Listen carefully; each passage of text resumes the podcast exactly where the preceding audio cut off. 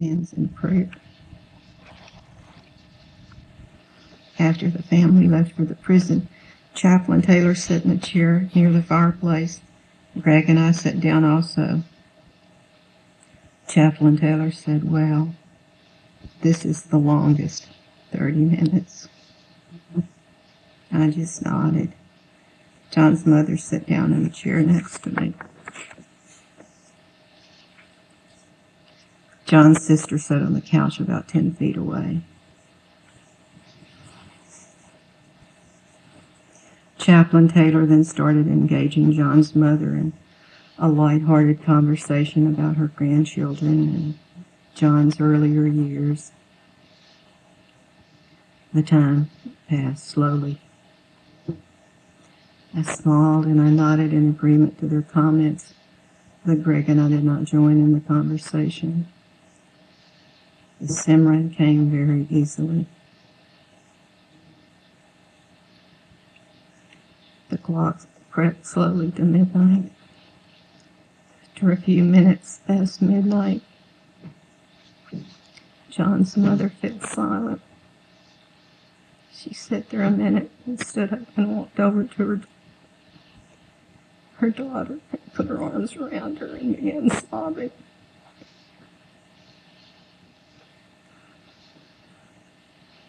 My eyes filled with tears and I could no longer hold them back.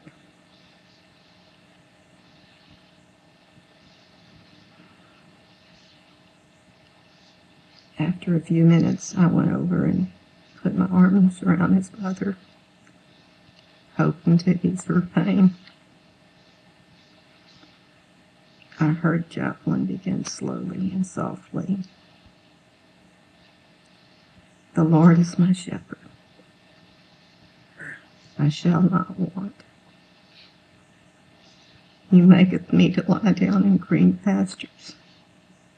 He restoreth my soul. He leadeth me in the path of righteousness for his name's sake.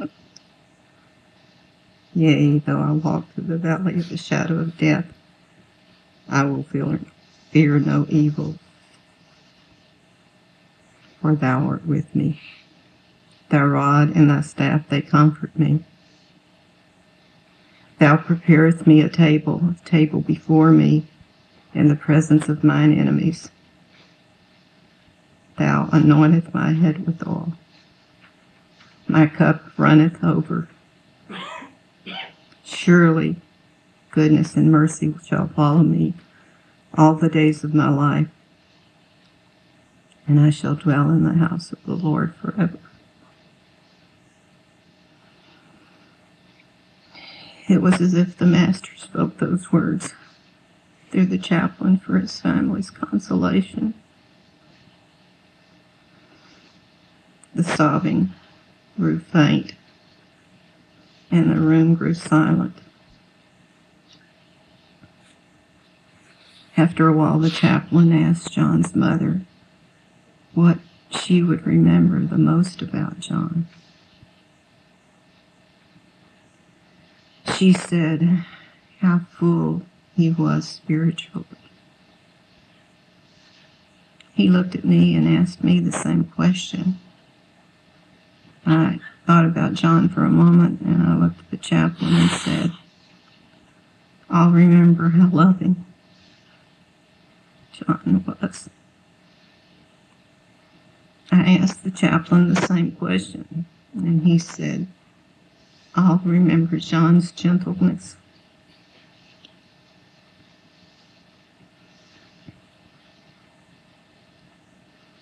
He then reflected on the times that he'd be on death on the death row ward. He said there would be television blaring and loud conversations going on, radios going, and then he would see John, and John would say softly, "Oh, chaplain, do you have a minute?"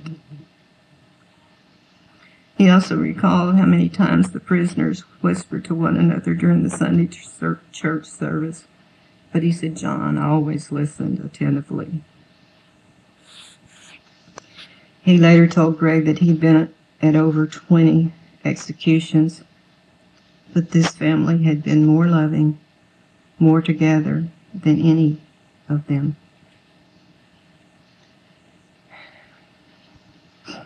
John's father and family returned from the prison, and they all quietly embraced.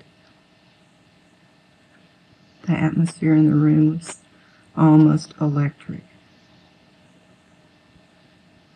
The Master's love and grace was reverberating throughout the house. I felt a warmth and real closeness for everyone in the room. The circumstances we had shared forged a bond of compassion and understanding. About one o'clock, we decided to drive home as Greg had to be work the next morning.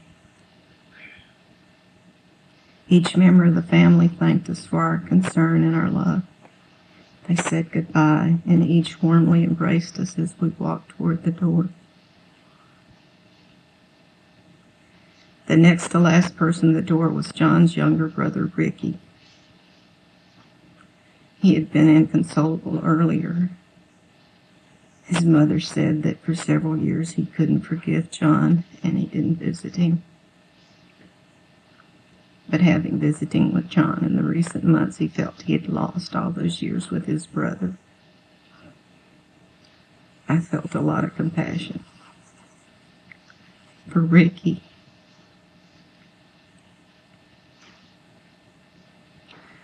My younger brother was also named Ricky.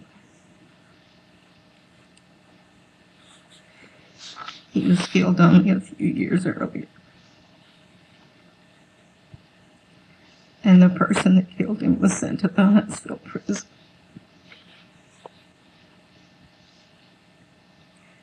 Life is full of ironies. As I sat through the trial with my mother, I could have never imagined that in a few years I would be trying to be a comfort to the family of a young man being executed.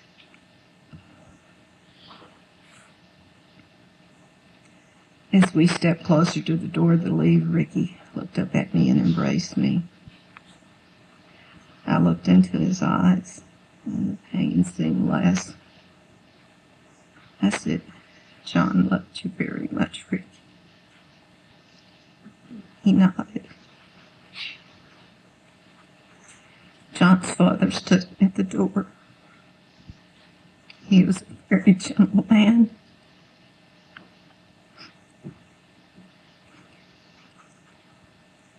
I felt so much love for him. He had been through so much. As I approached him, he bent down and he embraced me. After a few moments, he bent over and whispered in my ear, You would have been so very proud of John. It was as if the Master was speaking through him, telling us that John had maintained Simran. I looked into his eyes and I nodded. I held back the tears until we reached the dark outside. Through the drive home, Greg and I were silent. A light on the car dash burned out. We looked at each other. It seemed almost symbolical. We arrived home around 3 a.m. I felt the way I do after returning from India. You know, you've been there, but it seems quite out of time and space. In one way, it seemed as if nothing had happened. It all seemed unreal. But we knew we would never be the same. We sent a letter to Sant Ji with the next group going and I told him about John's execution. Sant Ji's letter came, and we read his reply. Sant Ji said, I appreciate his attitude. he has gained the liberation and the Master's pleasure.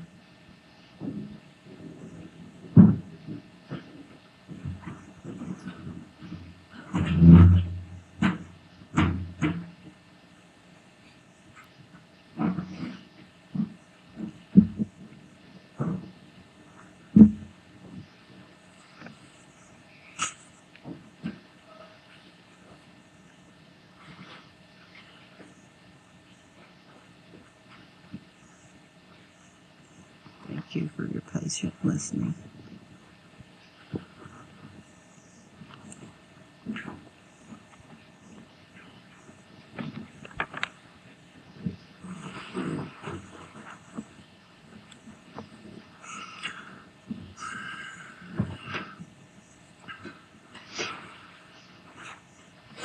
All right, we have some prashad that we're going to give out. And while that's being given out, maybe someone could sing a bhajan.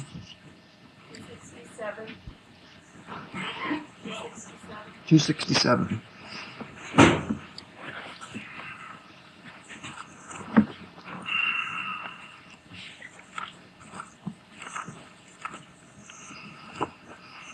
O beloved Kirpal Guru, my love with you is very ancient.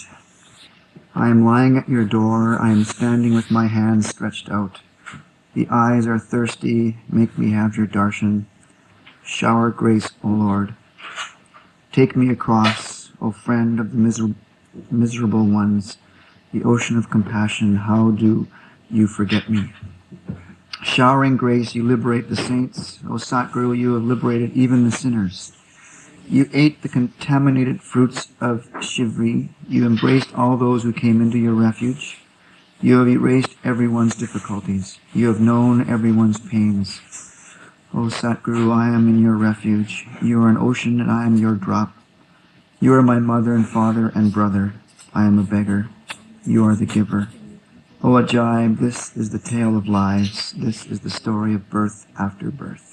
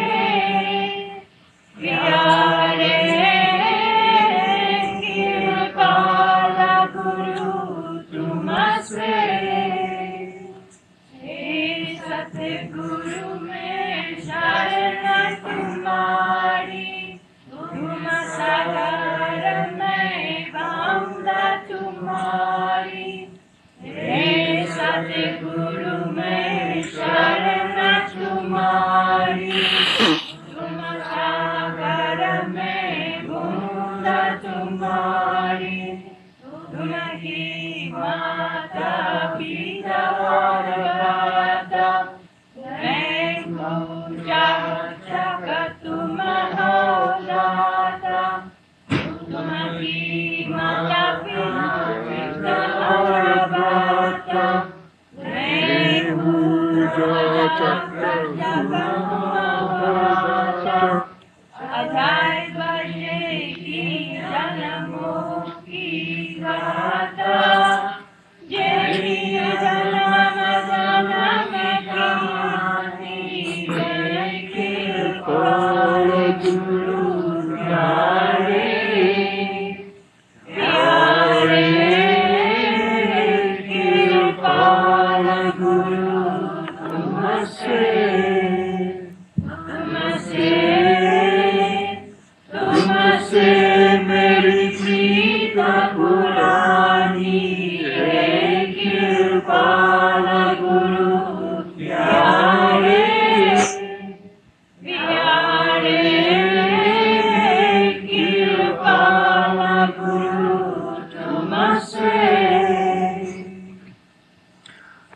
Satguru, I am in your refuge.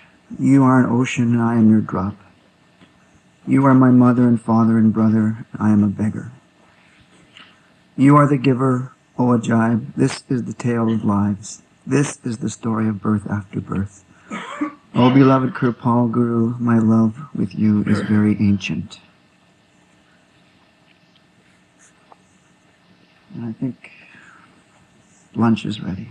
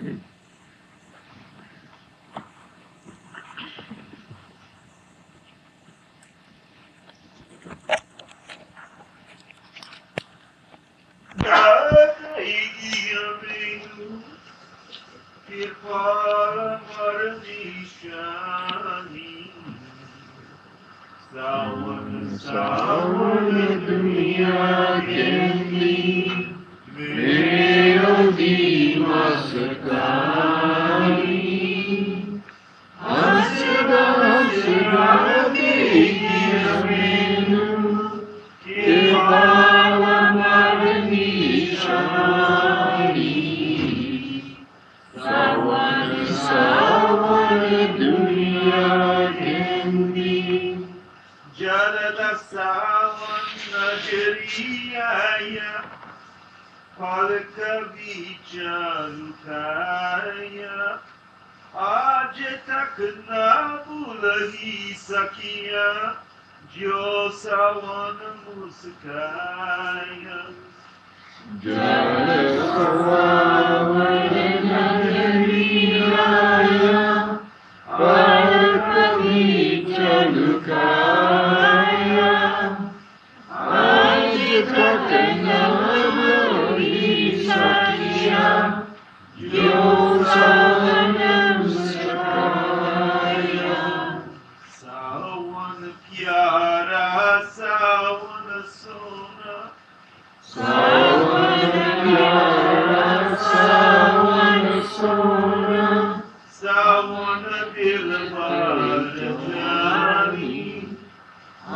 Selam, selam, a yemin.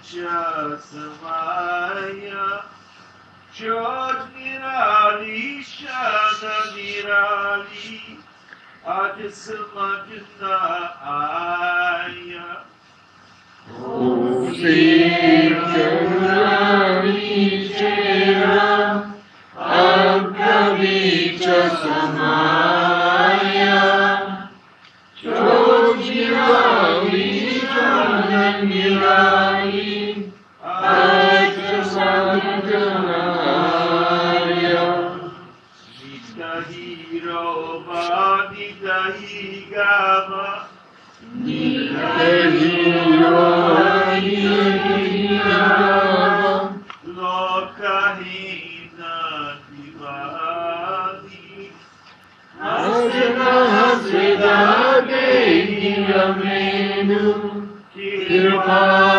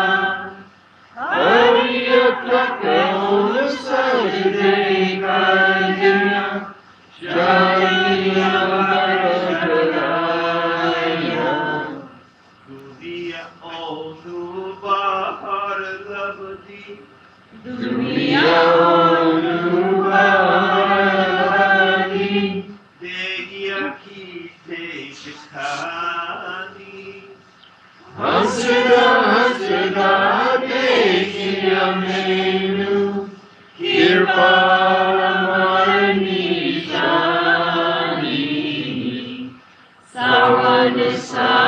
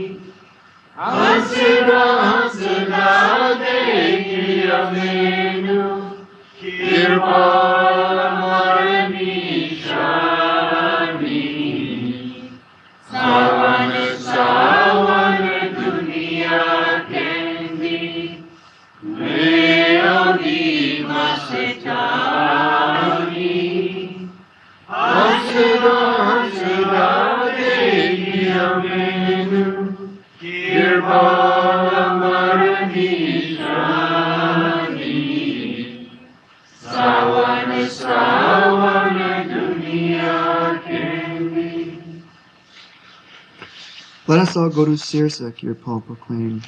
jibe also sang, Gracious Sawan has caused the drizzle to shower. Come, let us have the darshan of the radiant form. The world calls him Sawan. I am his intoxicated one. Very happily he gave me the gift of immortal Kirpal. 253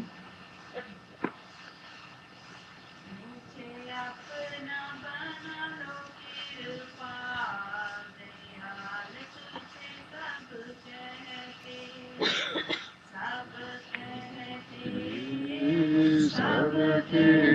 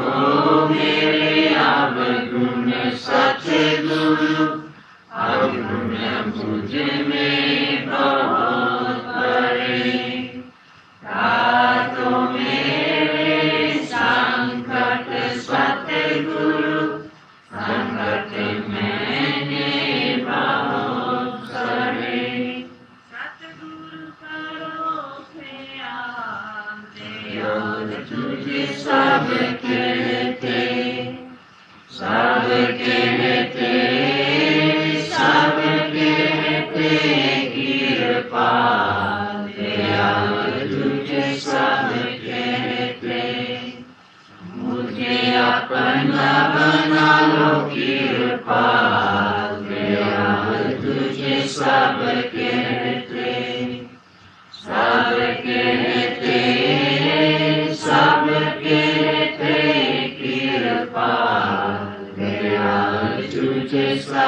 Yeah.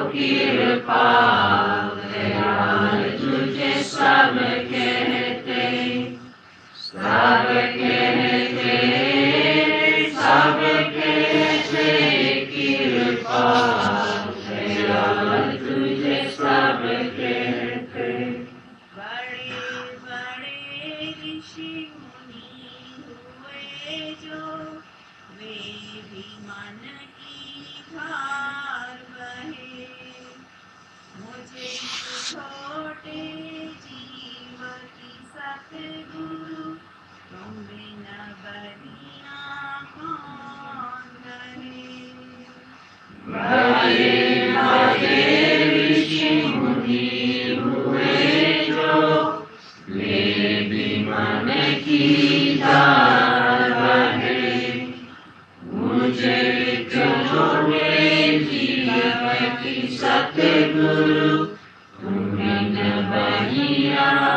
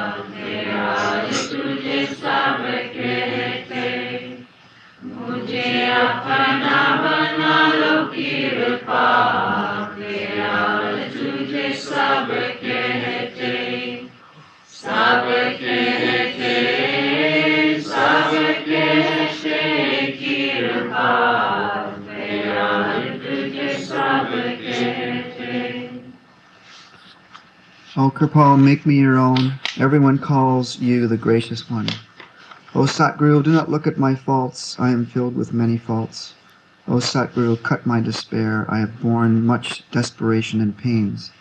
O Satguru, please consider everyone calls you the gracious one. The sinner mind is very strong. It makes me sin and takes away my virtues. Day and night it remains involved in the intoxication of lust, anger, greed, attachment, and egoism. O protector, shower grace. Everyone calls you the gracious one. Many great rishis and munis were swayed away in the stream of mind. O Satguru, except you, who will hold the hand of me, a small jiva? O my Satguru, the gracious one of the poor, everyone calls you the gracious one. He himself protects his disciples. From the lowly ones he makes them the highest. Ajaib is in your refuge. O Satguru. May his honor be protected.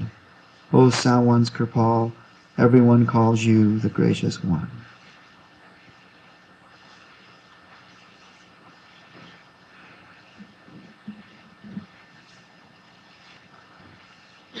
And now, more of dawn.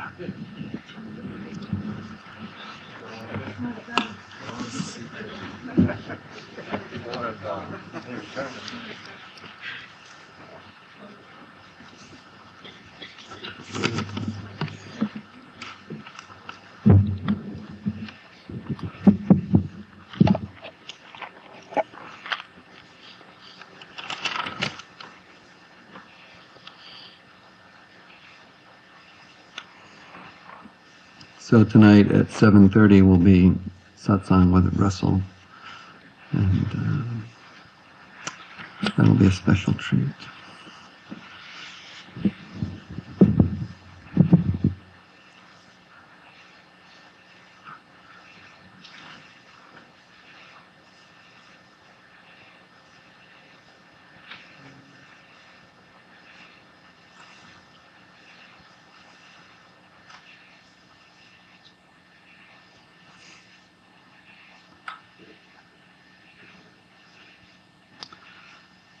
So this morning we read, through the satsang, he creates yearning within us to do the devotion of God.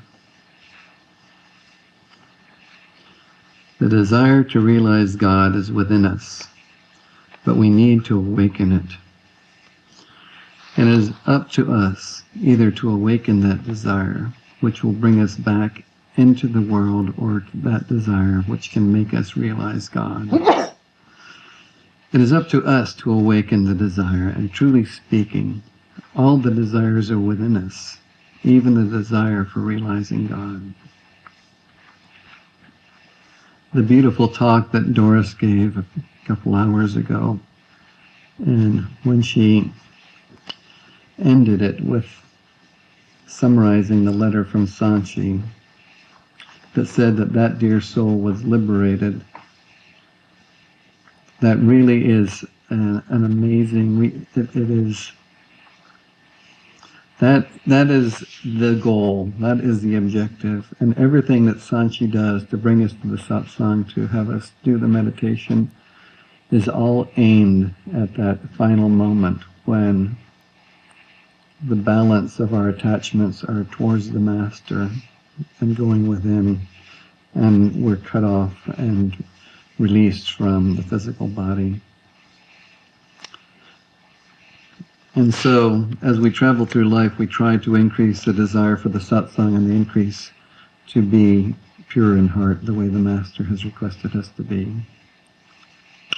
Why is it in the beginning that the mind doesn't like to come to satsang?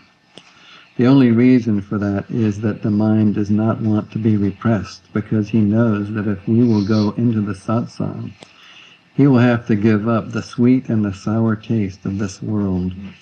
He will have to be in the discipline. He will have to do the meditation. So that is why he does not want to do that. He wants to remain free as has been his habit. And this is why he creates many obstacles for our coming to the satsang. And he doesn't let us at times come to the satsang. But when somehow we bring our mind into the satsang,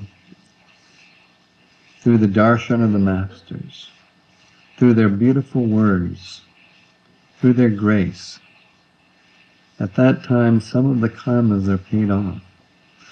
And then gradually, if we go on bringing our mind into the satsang, and again, satsang is defined as the association with truth.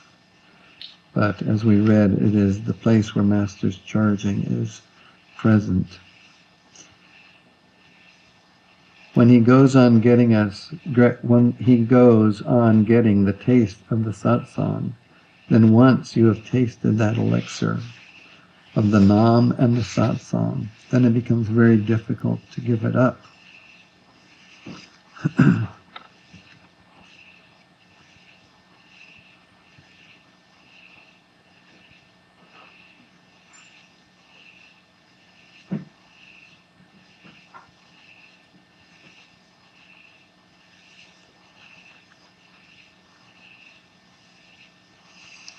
this is an excerpt from a talk by Master Kirpal.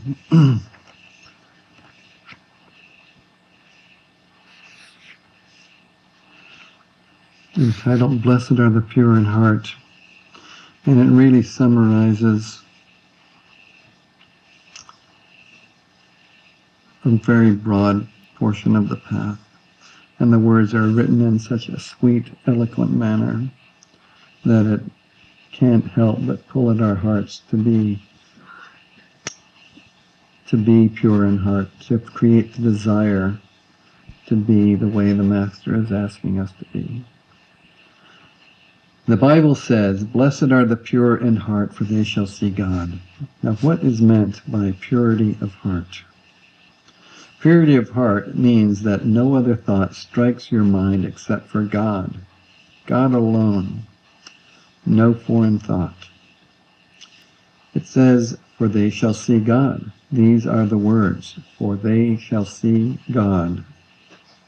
When there's no other thought except of Him whom you want to see, I think that that leaves ample room for Him to come. But when the room is full of all the unnecessary things, all the dirt, all the other things, how can we expect anyone to come into that room? So all the masters say, if you want to see God, have nothing else except God in your mind and our heart of hearts. This is true purity of heart. If any thought does occur to us, it should be that of thanks. We should thank God that He has brought us near to Him. What do we do? In our worldly thoughts, we just forget God altogether. And truly speaking, the thought of, in the thought of God, we should forget the world. Even the thought of our body, that also is a foreign thought. Either you remain or he remains, nobody else. God is all alone. All the scriptures say that he has no parents, no brothers, no sisters. He wants everyone to come to him alone. Not even with the body, you see. Not even with the intellect. So truly speaking, this is what is meant by purity of heart. You abide in me, I abide in you. What does that mean? You abide in me, I abide in you. No one else. If you have got anyone in your mind, in your heart of hearts, if you keep him in your heart of hearts, then naturally you will be in the heart of hearts of him whom you remember. Like a radio or a television, if there is no dirt in the instrument, then everything will be face to face. The first thing that is advised by the masters is purity of heart. Hitherto, you know, people used to sit at the feet of the masters for years before they were given something to start with. But now they cut the story short. So there should be nothing else except him. When we go to him, we should have him in us, and naturally we will be in his mind. So what do you mean by the word meditation? Just withdraw all the attention from the outside, withdraw it from the body below. With our whole attention, we then knock. With our whole attention, we then knock on the door. By riveting our whole attention, then he hears us. We will sup, he will sup with you, and you with him. So the whole thing, the whole thing depends on purity of heart. For purity, many things are helping factors. First of all, if you want to wash a stained cloth with, that has blood on it, you want to wash the blood away.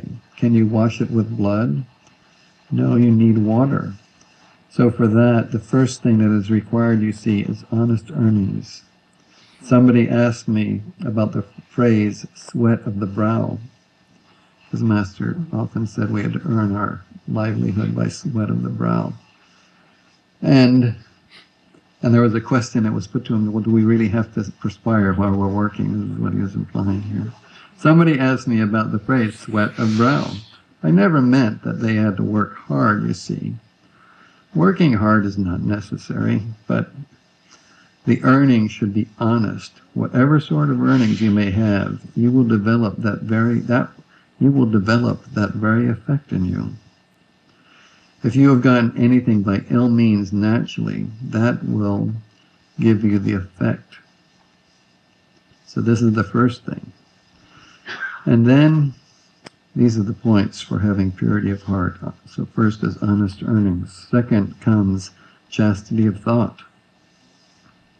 If we are not chaste, our attention is always drawn outside. That is the inspiration of our hearts. It goes where we're attached. So the heart is the throne of God, you might say. Let nobody sit on your heart except God. As we are now, anyone